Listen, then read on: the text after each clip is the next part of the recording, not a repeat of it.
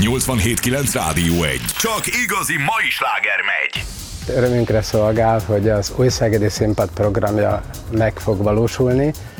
Egyetlen egy apró változás van, hogy a Miskolci vendégjáték helyett a játékszínből a Legény Búcsú című darab jön. Így összeállt a program, amely két végjáték, egy komédia és egy családi balett lesz. Én úgy gondolom, hogy ez egy olyan nyári program, amely ebben a sok nehéz hónap után a közönség örömét fogja szolgálni. Az első darabunk az az Agrippina, Handel darabja lesz, az egy opera, vígopera. A második darabunk lesz a Legény Búcsú, amit az imént említettem. A harmadik lesz a Molière komédiája, az Úrhatnám polgár, és a negyedik, a záró darabunk Új-Szegeden, az pedig a családi balett, amelyet nagy sikerrel mutattunk be már a tavalyi szezonban is. Még egy nagyon fontos bejelentésünk van, hogy a mögöttem látható gyönyörű tér nem marad üresen, mert itt is játszani fogunk, de erről talán inkább beszéljen Herceg Tamás igazgató úr.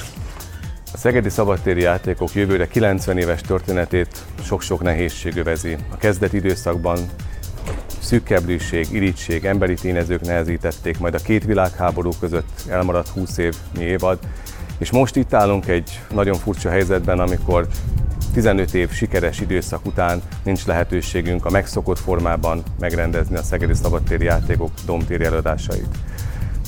Az elmúlt időszakban sokat gondolkodtunk azon valamennyien, hogy vajon a vírushelyzet után miként alakulnak közös dolgaink, és arra jutottunk, hogy azt nem tehetjük meg, hogy valamilyen módon nem jelenünk meg művészetekkel azon a téren, amelyet a legnagyobb magyar kulturpolitikus Klebesberg Kuno szabadtéri színjátszásnak álmodott meg.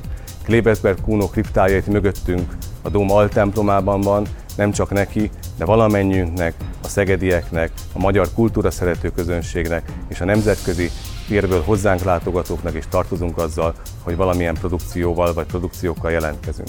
Úgy döntöttünk tehát, hogy az a történelmi pillanat most jött el, amelyel mindegy 90 év adósok vagyunk, hiszen a Szegedi Szabadtéri játékok előképe a Salzburgi Dóm előtti játékok, amelynek műsorán minden évben egy középkori misztériumjáték az Akárki van.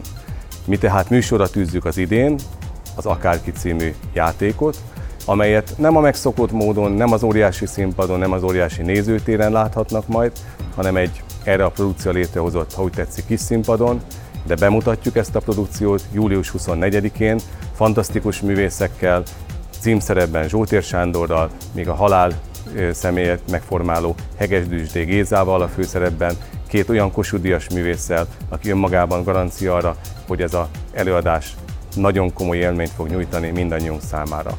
Egy misztériumjáték, amely az élet értelmét kutatja, amely a humánummal foglalkozik, amely ebben a szakrális térben nagy valószínűséggel igazán otthonra találhat.